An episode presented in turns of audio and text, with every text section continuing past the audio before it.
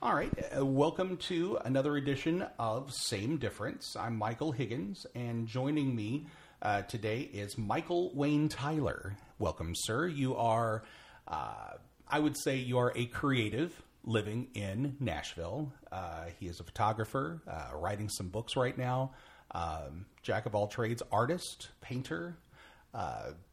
Makeup artist, style, hairstylist. You have, uh, and so I, I think I'll go with creative. Is that the best way to start start with this? That sounds great to me, Michael. Thank you. And uh, we are. Um,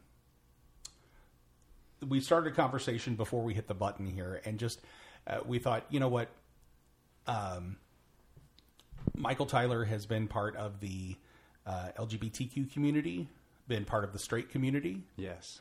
and um, and live and you live in between that now. Right. Exactly. Well, you know, Michael, I recently went through a divorce. Well, last week was the one year anniversary of the divorce. And as that process was taking place last year, I, I was in Oklahoma City. And I found what I started sharing with people was that I had married a man in the 70s before I married the woman in the 80s that I was now divorcing. She gave me grandbabies, and he gave me headaches. there you go. Yeah. So you were in Atlanta in the 1970s. You're kind of a uh, a veteran of uh, the LGBTQ scene before it was being called the LGBTQ plus scene. True. and uh, so you have you do have some words of wisdom um, uh, from uh, you know you you've said before when we've had conversations that you know the the the kids may not want to hear from you, but actually, yeah, I think I think they actually do want to hear from you. And there are a lot of people who just want to hear some information, hear from you, and, and hear what's going on. So, uh, what was happening with you in the 1970s in Atlanta? Well, Michael, to begin with, I um, I was living right out of Atlanta at the time that my father retired from the military service. He was in the Air Force uh, as a lifer for over 27 years, and so during high school, I started to drive down to the city because the weekends were packed in an area known as 10th Street. Mm-hmm. Hippies, basically. I called myself a weekend hippie because I still like to take a bath every night and be clean. But I was growing my hair long, wearing bell bottoms, and oh, painting flowers on my arms.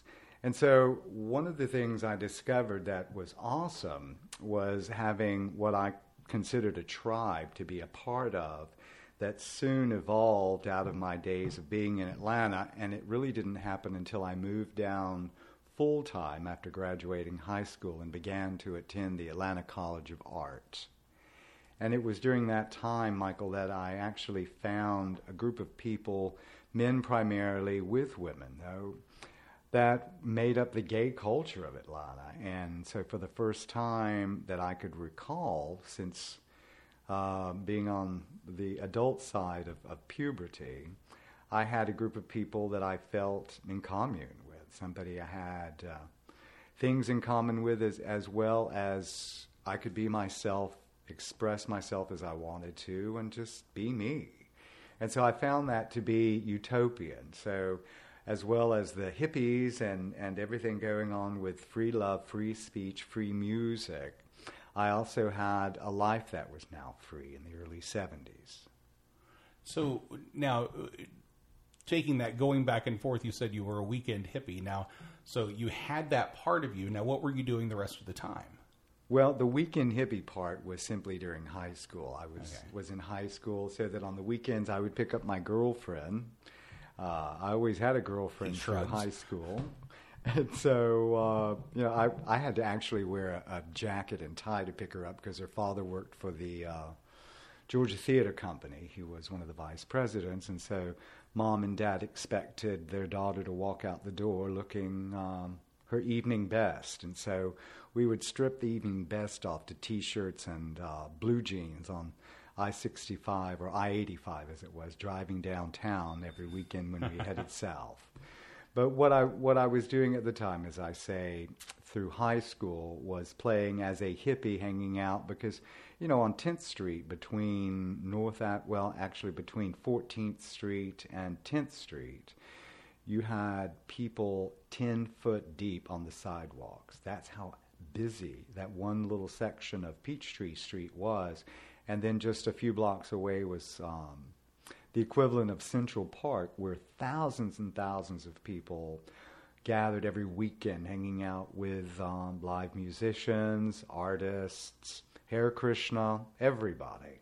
So it was it was sort of like an ongoing Woodstock. Yeah. So this wasn't, you know, th- this wasn't just gay culture. This was just culture. This was '70s culture. True, and and it's it's a lot of the culture that we're seeing break forth now out of the newest generation who have a very passionate connection to it. I have a 19 year old daughter who, as a matter of fact, has said several times she wished that she could have been in that era that she knew I was so familiar with because I was 19 when I was in that. But you see, after I graduated high school, as I said, I moved downtown. And so that's when I, I really began to discover and fully move into the gay culture. Now, being there in the gay culture, um, you know, I, I, guess I could sum it up from the year of uh, 71, let's say, until about 86. And during that time in Atlanta, Ted Turner was beginning his, his cable, cabling the world. And so, as, as I learned a trade, I, I only stayed in art school for one season. And then I discovered, uh, on the advice of one of the styles directors of Atlanta, that I had a talent in cosmetology. So I went to hair school, got my license, opened Atlanta's first makeup school in '76, and then uh, went on to join the um, the union in New York City in, in hair. And before the 70s were over, I was Atlanta's first full time professional studio hair and makeup artist doing motion pictures, doing magazine work. I did 120 episodes of a uh, soap opera titled The Catlins on, on Turner's Cable. It was sponsored by Procter & Gamble. The first motion picture I did was um, co-directed by an heir to Coca-Cola bottling, as well as Catherine Mc, uh, Kathryn Bigelow, mm-hmm. who, as we all know, won against her ex-husband when he came out with Avatar, and she came out with um, oh, what was it that she came out with? Not the box. Um, oh, it, it, was about. I think it was about Vietnam and the, the Hurt Locker. The Hurt Locker. Yeah. Yes, Kathryn's always been one highly respected director because she takes a very rough subject and exposes it as if it's documentary instead of lines that have been memorized and characters that have been created. So sure. she's really quite a talented woman. Now, so you've gone through you've gone through this. Now you eventually got married. Yes, I did. But in this time frame, you were you were in you were immersed in the gay culture. True. Now, how was that for somebody, you know, especially somebody who may not be who may be in the gay culture now, compared to compare what's then to now? What's going on? You know, what happened differently? What was well, I, I tell you honestly, I don't think there's a whole lot that is happening differently. I think what we have now with Facebook, with texting, with messaging, we have an opportunity to communicate more openly. We have an opportunity to know what's going on down the street from us as well as as the next state over and the next country over. And so there has come about such a an easy means of communication today. I think that we're much more aware of what is going on with more people, whether they're in our tribe or in another tribe. Was the the bubble that was there a bubble in the seventies um, of keeping it hush, or was the culture enough that it was you know safe enough to be open and everything was fine? Well, I, I, think for many people, they were not as fortunate as I was to find a, a tribe, let's say. I, I, think so many people were isolated in their towns, in their homes, that they had to keep it quiet. But you see, within the creative realm, of course, 1985 and 1986 were very clear times when we lost a huge portion of our creative people due to AIDS. Mm-hmm. But that community, say for instance, my being a stylist in Atlanta, I was 24 7 with models, with actors, with talent, with producers, with photographers, with musicians. And so that world itself had little to no distinction of individuals' choices and lifestyles. That world was a melding of multiply talented people who were creative. And so that in itself is another very safe tribe for me to participate in. Certainly. So, what brought you? Um, what what made you get married, and how did that? And you know, and and feel free to to uh, avoid the drama if you you know that's that's okay. Um, or if you feel like you need to let go of the drama, that's okay too. Uh, but so how did how did you how did a gay man in uh, Atlanta end up being married and uh, eventually having kids? Well, um, and there are gay people who are listening right now going, "Uh huh." Well, we know. Yeah. Well, for me, what really happened, Michael, was that um, I reached a, a point in my life where it didn't seem to me that a man would satisfy me in the area of romance and love.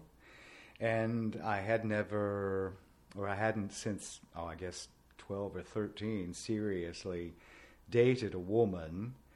So I thought maybe that's the thing I needed to do was to, to date a woman, consider having my own family. And so what, what did happen is I started asking the, the women closest to me, and, and those were models who simply laughed at me when I turned around and suddenly wanted to seriously date them hmm. because we'd been going out to the gay bars together for the last few years. And so I, I could understand that. But then I eventually asked a woman who I'd never seen at a gay bar if she would go out with me. And she did. We had a wonderful time. But at the, at the end of our date, um, she, before getting out of the car, she looked at me and said, Michael, you know, I, I think there may be some things that you would like to discuss with another man. And I happen to know one that you could speak with and he wouldn't judge you, and I'd like to give you his phone number if you ever want to. So I took the piece of paper, and Michael, to be honest with you, I thought, well, isn't this sweet? and so you know, I, I, thanked her as nicely as I could, uh, walked her to her, her, front door, and said goodnight. Well, for the next four nights, being alone or without a date, I, I went out drinking because I found that I had started drinking a good amount in those last, uh, well, that last year before this. And so the fifth night that I went out, I happened to have have had so much to drink, I have no idea of how it is that I got home. I woke up the next morning with a hangover. I woke up, discovered I had been beaten up, and I'd been robbed from. So I mm. drank myself into a to a dangerous point sure. of bringing someone into my own home that I have no idea of who that was, and was so horrified of having done that, and as well with the hangover and the bruises that were hurting, I remembered what I had heard from the woman I had dated, and fortunately, that that piece of paper had not been taken. And so, when I found the phone number, I called. I, I introduced myself to the man and explained why I'd called him, and he started talking to me. And then I found out he was a preacher. Mm. Yeah, and you know, it it it didn't surprise me under the circumstances, but I really wanted to know something. Out. So I, I, I shared with him sincerely. He offered me a way of living that I opted in for.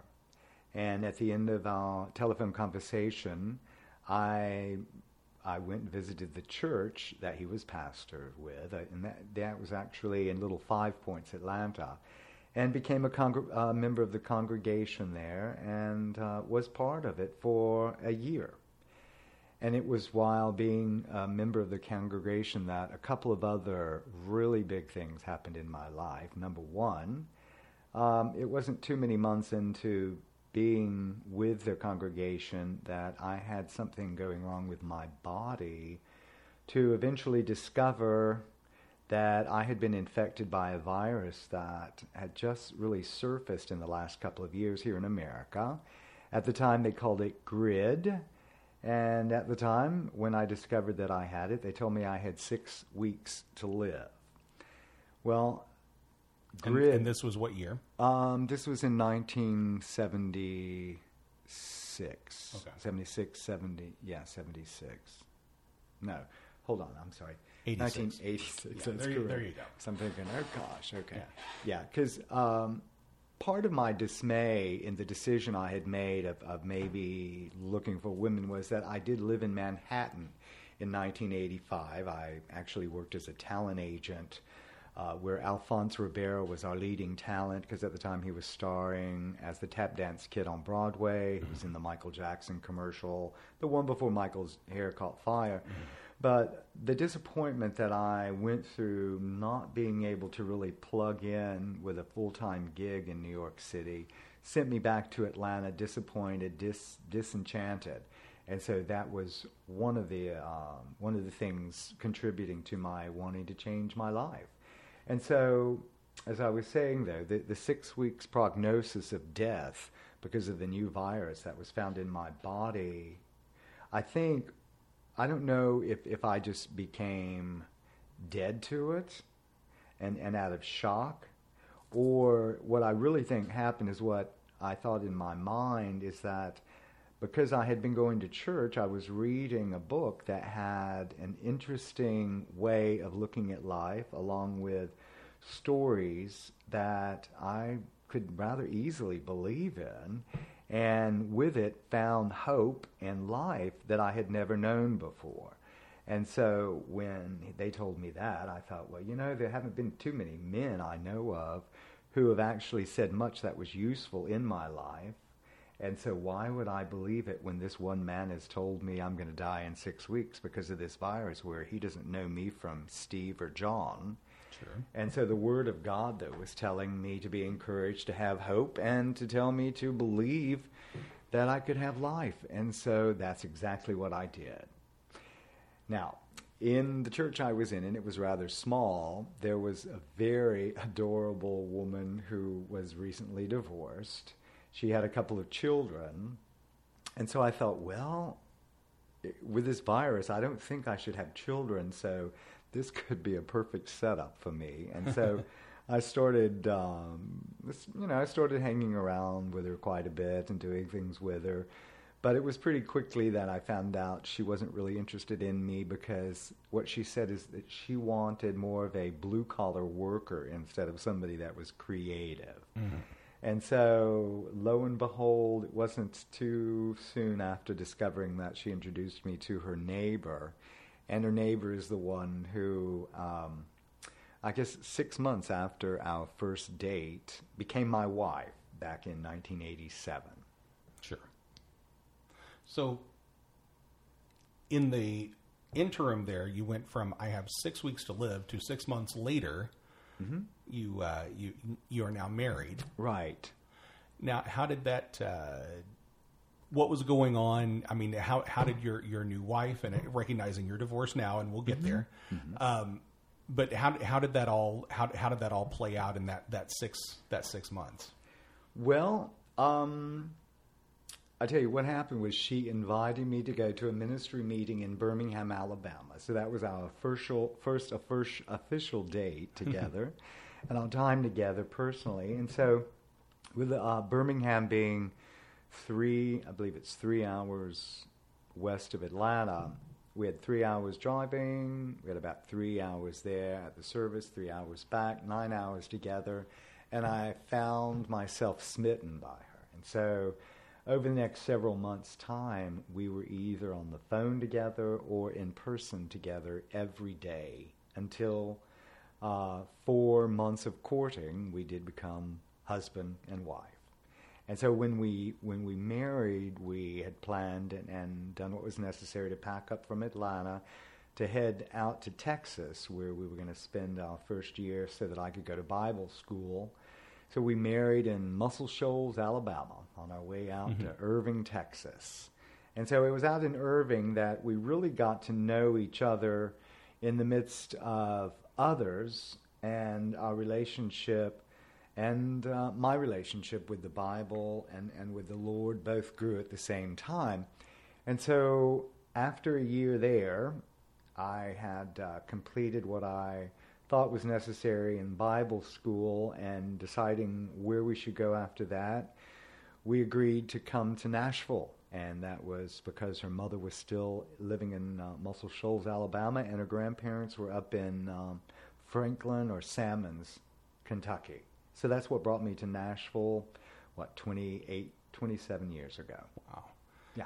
So, um, kids came along the way. Now, True. how did that work with a man with what was known as GRID that became known as HIV? Well, and, and thanks for making that point. What happened was To specify to people who don't know, what was GRID? What was the acronym? right gay-related immunodeficiency. Okay. That was GRID, but that that was changed as quickly as possible because it actually soon after that became evident it was not related only to gay people Yes. because pretty immediately it was also having to do with the improper use of needles Yes. and so, uh, yes, after after courting for four months, and the interesting thing I'll always reflect on is our four months of courting was either dialogue over the safest condom to use, or, or and in addition, healing ministries of marriage. And so that's one of the reasons why I remained married for 27 years was because I constantly thought, just as well as I did live, that um, our marriage would heal and we would grow together as we had been in our during our romance season. Sure. But about a year and a half into marriage, six months being in Atlanta, one Sunday afternoon, after getting home from church, as was often the case, having a day of rest, we uh, literally rested under under the, the cover of the bed quite often after church and lunch. And so one afternoon, we decided at the same time, both of us, to um, to toss the toss the condom. And so, interestingly enough, that first time of having unprotected sex, Michael produced um, or conceived our first child, who is now well, uh, the last day of this month in July. 2016, she will turn 27 years old. Wow. Yeah. So it was it was interesting for a couple of reasons. One though was that my wife for the first time for just never having reason to bring it up before admitted that even going through or in pre-puberty her doctors prognosed that if she ever were to get pregnant it would be uh, she'd have a lot of trouble doing so so she was surprised as well was i that our first unprotected time of, of passion and sex created our first baby.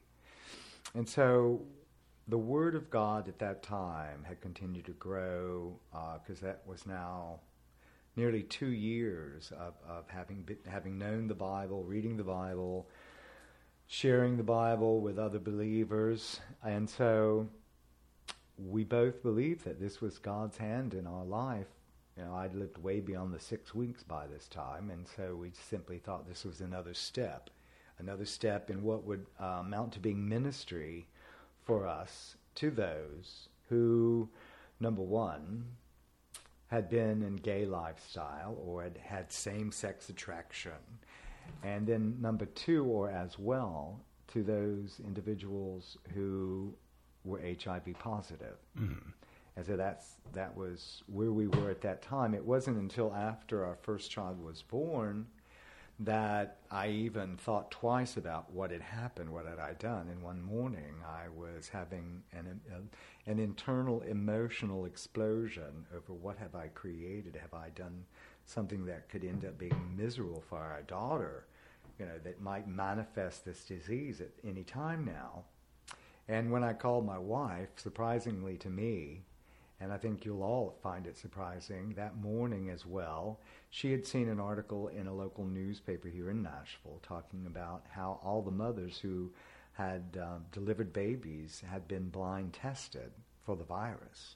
And so she called the hospital to ask that had that test proved positive, would she have been notified? And they said, oh, yes, ma'am. And so there we had, you know, an, an official, an, an official source basically say to us that my wife didn't have the virus and neither did our baby. But another thing that happened for us was that in her latter, uh, let's see, what is it, the, the third trimester, we began to seriously plan the pediatrician for our child.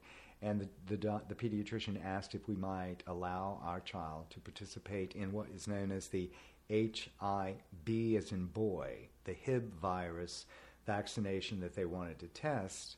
We saw it as an opportunity that Vanderbilt, on, an, on, a, on a every six weeks basis for the first year of our newborn, would be testing her blood for any abnormalities while inoculating her, because at that time they had only inoculated toddlers for the virus, but they wanted to start doing it with uh, with newborns so that they could prevent those uh, the Hib virus from taking the lives of, of younger babies. And so we were very, you know, we we were put to rest over being a participant with the blood testings that they were doing, and that that again freed us of much concern over our doing something that was totally crazy. Sure.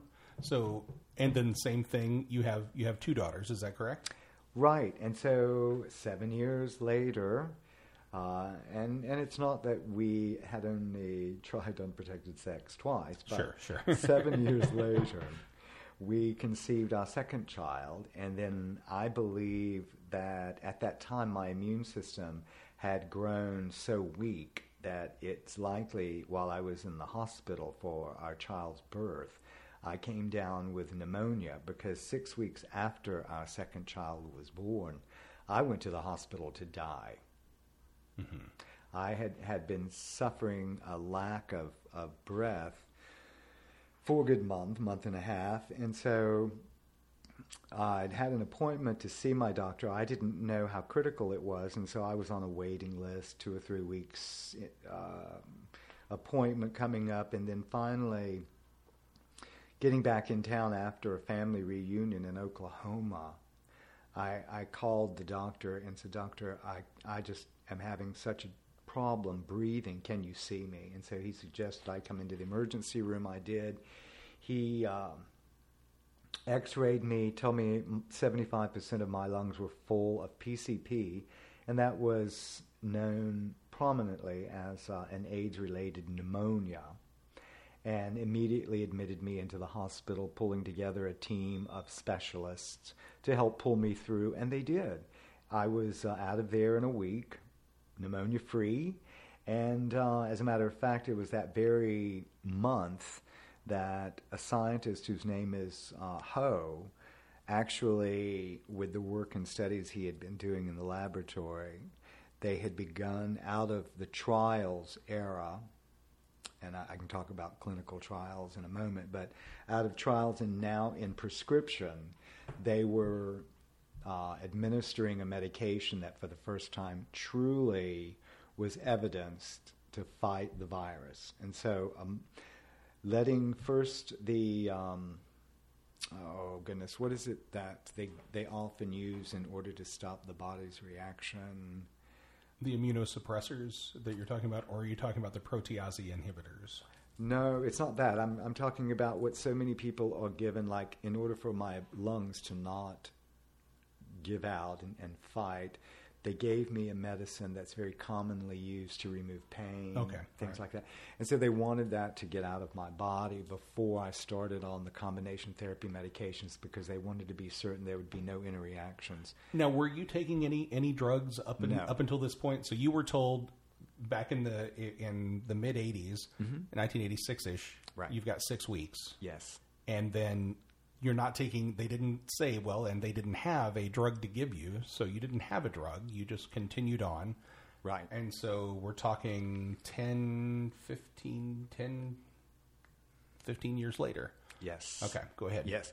Right and and see during that time michael azt had been put into use But uh, even as, as part of a local church here in Nashville called Belmont, I participated with a, a men's group that had men in it who, like myself, were also HIV positive, who had taken the AZT and their personal stories of the horror that their bodies had with the medication in it made it made it not worth taking in my book. And and even so, I had heard incriminatingly a 60 second blurb at the end of a commercial on the radio talking about the wonders of AZT. The last thing that they said about it was that has been proven to extend the life of those who take it by at least 24 hours.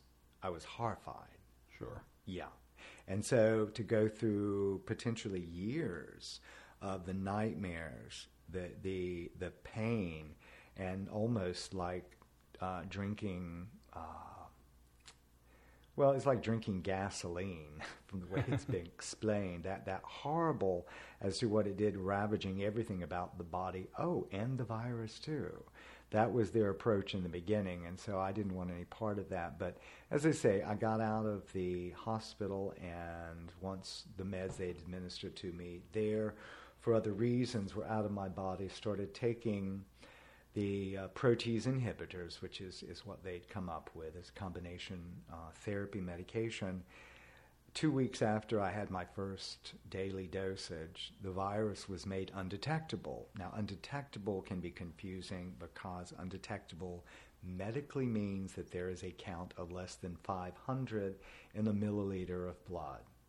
Now, in the last decade, they've, they've even gone close or, or deeper uh, to say that undetectable is also if you have less than 50. And so my count at this time, as far as the virus in my blood, is that there are less than 50 in a milliliter of blood. And so mm-hmm. that, that's one of the two things that I am judged, uh, tested for uh, at least quarterly or, or uh, semi annually as far as the status of the virus in my body. One is the CD4 helper count, and then the other is the HIV count. And so, what happened when I went to the hospital to die was that my CD4 helper count was down to 27. Now, 750 to 1100 is a normal immune system. Mm-hmm. So, once again, mine was down to 27. So, it meant I almost had no immunity in my body at all. Sure. Having lived with the virus for, as you said, 16, 17 years yeah. that we knew of. So, two weeks out of the hospital, four weeks out of the hospital, two weeks on the medications, the virus was made undetectable. At that point, the virus had been reduced to such a smaller number that my immune system began to function as a normal mu- immune system working to strengthen my body because I reached a point to where if I stood up and performed a normal day, I had to be in bed three or four days to just recuperate because it had weakened my skeleton as well as my muscles. Sure. Yeah. So I became I I had no choice but to become Mr. Mom overnight. And once I gained a little bit of strength in my body, I learned how to do full kitchen duty, house cleaning, cooking, and everything else that up until that time um, my wife had, had really taken care of, and I might assist in. But um, I became Mr. Mom, and I have to say, being Mr. Mom is probably one of the, the greatest spoils of my life. Having the opportunity to be with and raise your own children is something that uh, I wish that more men were able to have. Mm-hmm. Yeah. So, as much as you wish to share, we'll go there. But so that that takes us up to you know we're we're into the 90s we're into uh, uh, you know mid 90s here.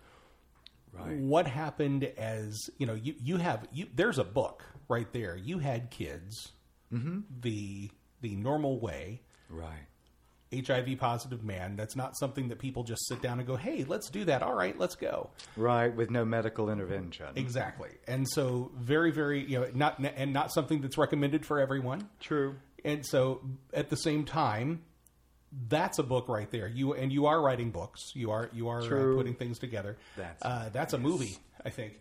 Um, Well, and if there's anybody who strongly feels led to participate with me in that book or movie, I would love to hear from you. or at least at least a Hallmark movie, if anything else. But but but I think it's a it's a movie. So how did we? You know, how did you uh, come to today? You're you're now you've you've worked with a lot. You've worked with um, uh, makeup in movies and commercials, and uh, uh, you, you've done a lot of art. You know, you're an artist and done a lot of artistry work. Cut my hair, uh, right, you hair and beard, I think, yeah, as well. indeed. So, and, and I need to talk to you about that. I'd love to. Um, apparently, it's time. Uh, but, well, Michael, my, my life continued with the same hope that I had in taking on my bride, okay? My life has continued to be filled with hope, and I, I'm not plugging the Bible, but I am plugging what I found that gave me hope and faith. And so, with that, I, I was able, it took me four years to get off the deathbed, four years until I was physically able to drive away from our house as the sun was going down and feel safe. Up until that time, or you know, at that time, we didn't have cell phones; they weren't common, and so I, I had been scared to even drive away from the house because of my body's weakness. But once my body did get stronger, I was able to go back into the field I had been trained in, and that was in motion pictures and doing hair. And so once we got beyond the illness devastating my body, and uh, I'd done, you know, the Mr. Mom work at home for, oh, a decade and a half. I started training to get back into the working world. I did that first on the suggestion of my psychiatrist who said, I think you're ready to re-socialize, Michael. and so, uh, you know, up until then, I had learned to really only have people at the bank and at the grocery store in conversation. But I got back into the hair union, got back onto the the set, did uh, oh at least half a dozen more multi-million dollar projects, uh, motion pictures, television shows, and then realized at the age that I'd become and with the experiences that I've had and the talent and my love of, of producing art, of painting, and, and now, of course, the writing, I had more that I wanted to do than, than have directors, than have department heads simply telling me what I had to do. And so the opportunity to be creative started at such a young age for me. I mean, I, I wrote, produced my first musical for an audience of over 300 when I was only in the sixth grade. And uh, having begun piano, uh, which with lessons continued for 10 years, and I still play some now, but starting at the age of five and then as well into dance, I've had so many facets of creativity constantly uh, roaring in my, my, my every year that the last four four years or so after getting back into the movie motion picture industry and then deciding that I'd had enough of that concentrating on my writing I, have studied with uh, a local writer who online has had a marvelous mentoring course. Uh, Jeff Goins is, is his name and he's created the tribe writers but after working with him, I'm able now to basically write a thousand words an hour on any subject that I set my mind to. But one of the things prompting that was that the day after my first daughter married, which uh, will soon be seven years ago, I had an appointment with the head of PR and marketing of Lifeway, which had been known for years as the Baptist bookstore, and Sure. they wanted to, to to write a check to me and to purchase a my manuscript and help me write it actually to help me produce it but I didn't really want to simply go into one genre or one one division of, of writing. I wanted it to be um, exposed to a larger market and so that's one of the reasons why I feel necessary to write it myself and um, hope now with the editor that I've begun working with to, to have that out pretty soon but as well, back when our second child was born, my wife had the opportunity of one of the two masters uh, to receive at Vanderbilt, that first one 19 years ago being in technology for special ed. I started working Um, went online the very month AOL went, 1995 Unlimited with a Performa, which was an Apple desktop, and started Mm-hmm. working in Photoshop and image editing and image creation. And so the uh, last three or four years as an artist, I've worked with, with several of them, uh, local specifically, and come up with a technique that looks like it's something created out of Photoshop with layer upon layer and then some deconstruction and also with the use of, of words and lettering and communications literally. And so I'm working on a collection of art that I've shown to a few people, uh, writers, mostly here in town, in, in Nashville, some in Atlanta, New York, and I've shown it to a few associates worldwide, and, and the reception I've had from it is, has been surprisingly remarkable. But I do want to say, during those years of being Mr. Mom, I started going to um, an art center having to do with the Metro Parks and actually produced a work of art that was hanging in the boardroom of the woman who brought Lindsay Lohan back from Paris without going directly to jail five years ago when we had that flood here. And so that woman uh, actually happens to be the manager for Britney Spears. And so I was delighted with that. But the thing I really like about about the whole incident there is that this particular woman has reached out to young women who, as actresses or singers, performers, seem to be isolated because of their fan base from a lot of reality. And so she's done what she could as a manager to help bridge that issue. Sure. And so, you know, that's what I've been up to lately. And so, as the creative side of me began to grow and grow, I began to become disillusioned with the relationship that I had in the way my wife and I were growing apart. And so, it eventually led to my leaving and um, finding my own life again now after a divorce. And so, what I did do was go to Oklahoma City, where a family member had invited me to come. And at first, on invitation, I responded that I didn't think the culture would work. yeah, it. Uh, my one time in Oklahoma City in the last decade had been soon after the uh, bombing that they had had that was so devastating uh, Sure. 21 years ago, and and so the place was horribly dismal.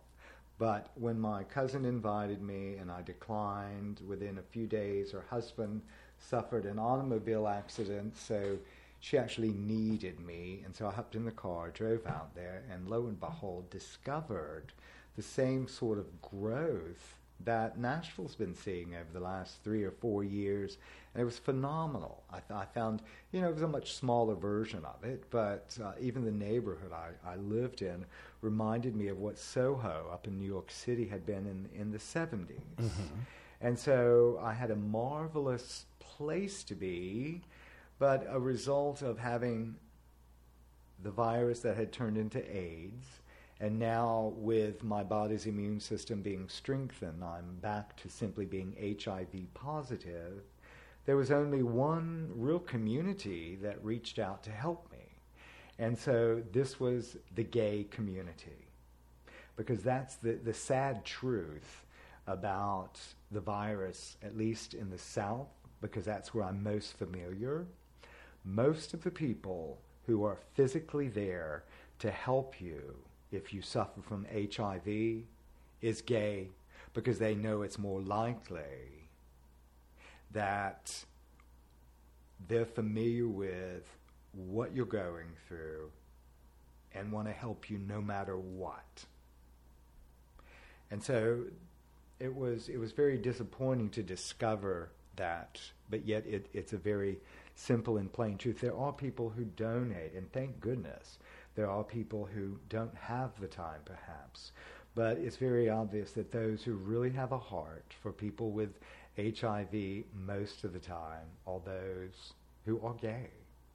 And so being back in almost a totally gay world, as it was for me in Oklahoma City, it also opened up uh, areas of my life that had long since been dormant. And so it's not that I am now gay or not gay or bisexual or any of the other terms that make that up. was my question. Uh-huh. And so I, I, I, I came up with simply being sexual as the answer to what am I in that area. And, and, you know, I, I was a teenager when David Bowie and Elton John and the asexual sort of prevalence in rock and roll started to come in. And so um, you know, I, I, had the long hair as a hippie, but I was also wearing the, the glitter tank tops and the rhinestone lined cutoffs and, and the wild glasses and even the five inch heels, the platforms. And so I found it to be sort of common for a portion of the, of the people my age. But getting back to today, talking to those with aid service providers in Oklahoma City, every time I spoke with one, I had to, to fill out a form describing which of the category I was. And so I would laughingly say, Well, I'm sexual, and draw a little box and check it. But then I would say, In order for you to get your government support, let me just check the top one. and so, I, you know, I, I'm starting to feel a little different, settled here in Nashville, and having more talk liberally with many, even as yourself, I'm finding that perhaps the labeling is necessary to help some people. But at the time, last year in Oklahoma City, I thought if we could just do away with these labels once and all, mankind could, could um, be so much happier and freer. But I don't think it's going to be that simple because the younger generation coming up with the information and the desires of their hearts to be helpful for all of us, I think that perhaps the labels are good so that there again we're able to find our tribe and participate within a group of people who accept us, no matter what us is defined as. And so uh, that that's how that, that ended up being. But um, the other significant thing about discovering the gay community there in Oklahoma City was that I started meeting men whose lives had been devastated from the loss of their long-time relationships. There, you know, men had been in same-sex relationships and partnerships, and of course, more recently, had, had even married. But I, I was really, I, I, I, was really made so sad to come in to know so many men who had lost their long-time partners, life partners.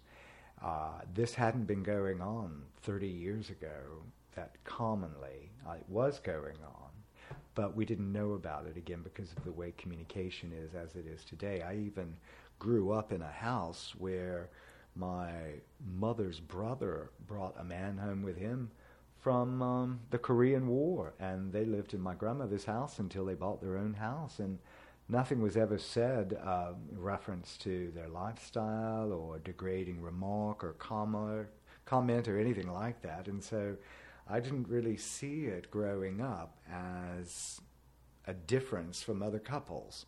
Sure. So, what would what would something now? I realize you're not speaking for your for a community. What you personally, you know, part of that, what you say is, you know, brings forth the possibility of what what is being referred to as mixed orientation marriages. Mm. And so you have a a, a, per, a man who is gay who who decide who decides at some point this is what I was repressing I've become gay, or, or I am gay, not become. Um, I'm still learning. Help. And I'm I'm learning too. so learning. well, and it, so what happens? In your opinion, is that something that uh, that you know, in in particular, in in your case as well, where you've said, mm-hmm. I, uh, you know, I, I form emotional bonds with women, yeah. but but sex with men is is much easier. and yeah, it, well, for many different reasons. But for myself, um, I, you know, since the divorce, which has now been a year long, I have openly attempted dating women and men. The relationships with the men seem to come easier, but they also end quicker than they have been with the women. And so I'm open at this time wondering that if um, if I simply look at the response from whether it is male or female, that you know a relationship can grow simply out of that with an open head toward it. Um, that's where I am at the moment, and, Sure. and so you know I might have a gay orientation, a gay gene, but I also am no longer driven to make a family. And so, whether my partner is male or female actually depends on many things. Number one, how we get along with each other, the, the chemistry of our being together, and I'll let it grow from there. Very good. What would you say to you know now you're the you're the grizzled veteran, nice white beard, mm-hmm. got a little Gandalf look about you. Right. So what what are you going to tell a you know a young person in the LGBTQ community? And I can say young being being somebody who is thirty. Um, You know, we can we can kind of we can put it in, in that realm, or e- even even a you know a, a kid in high school who's who may not have even come out yet. Uh huh. But growing up the way going through what you did and seeing the difference even though that there's still pushback seeing the difference that is happening now what can you tell that 30 year old that that high school kid who may not have even come out yet or the 30 year old who's trying to find their way in this community What would I tell them? Um, well, number one, if, if what is going on in their head is sort of foreign to their actions, meaning that they're unfamiliar outside of what they're thinking themselves, if you um, if you want to understand what's going on, you can. There are different places you can get in touch who are gay community built places generally in order to become familiar with other people who have similar feelings. And, and you know, I haven't given it thorough thought outside of the HIV realm because, well, just because. And, and, and that is another thing, is as I was making clear before, those go there go there Go ahead. those those who are HIV positive really only have the gay community as physical in your face support so that that would be a smart thing for you to look up find out what aid service organizations exist in your local community or the nearest one and uh, start dialogue there they um, almost all of them have a heartline which is a 24/7 uh, means of communication, make connection, and they'll advise you whether you are HIV positive or not. If they can, they can give you resources. And so I would highly recommend that because outside of that community, you're likely to simply be told that this is something that needs to be changed. And the approach taken with you would be that you need a pill, you need a life change, you need a cure. And sometimes, and actually most of the time, that's not going to be so beneficial. And so you need to go and find somebody who does accept the homosexuality and begin by being friends with them. Otherwise, you're going to be, it's likely that you will just be told what's wrong with you, and you could spend the rest of your life in a quandary. Okay, very good. Michael Wayne Tyler. The show is called Same Difference. We have talked about our difference. We're reaching for our sameness. What um, what do we want to we want to promote? We want to talk about. Uh, you have uh, you can we can find you on Facebook, Michael Wayne Tyler, Right. and uh, examples of your artwork are going to be there. Yes. So find find him there. Be listening, uh, keeping an ear out for books by Michael Wayne Tyler. He has, as you can tell, he has a few that he could be writing, and so uh, be working on that as well. Um, what else should we? What what else should we promote for you, sir? Well, actually, you know, th- that's it. I, I have a folder on Facebook, as we all do, in the photos uh, that's titled Art. But actually, if you'll get on Facebook, I, I'd love to talk to you there, you know, you, the listening uh, audience, and uh, hear from you what you think of, of having heard this talk today. And I'd love to hear your response to my own creativity. Fantastic, Michael Wayne Tyler. Thank you very much for joining me today. Thank you, Michael.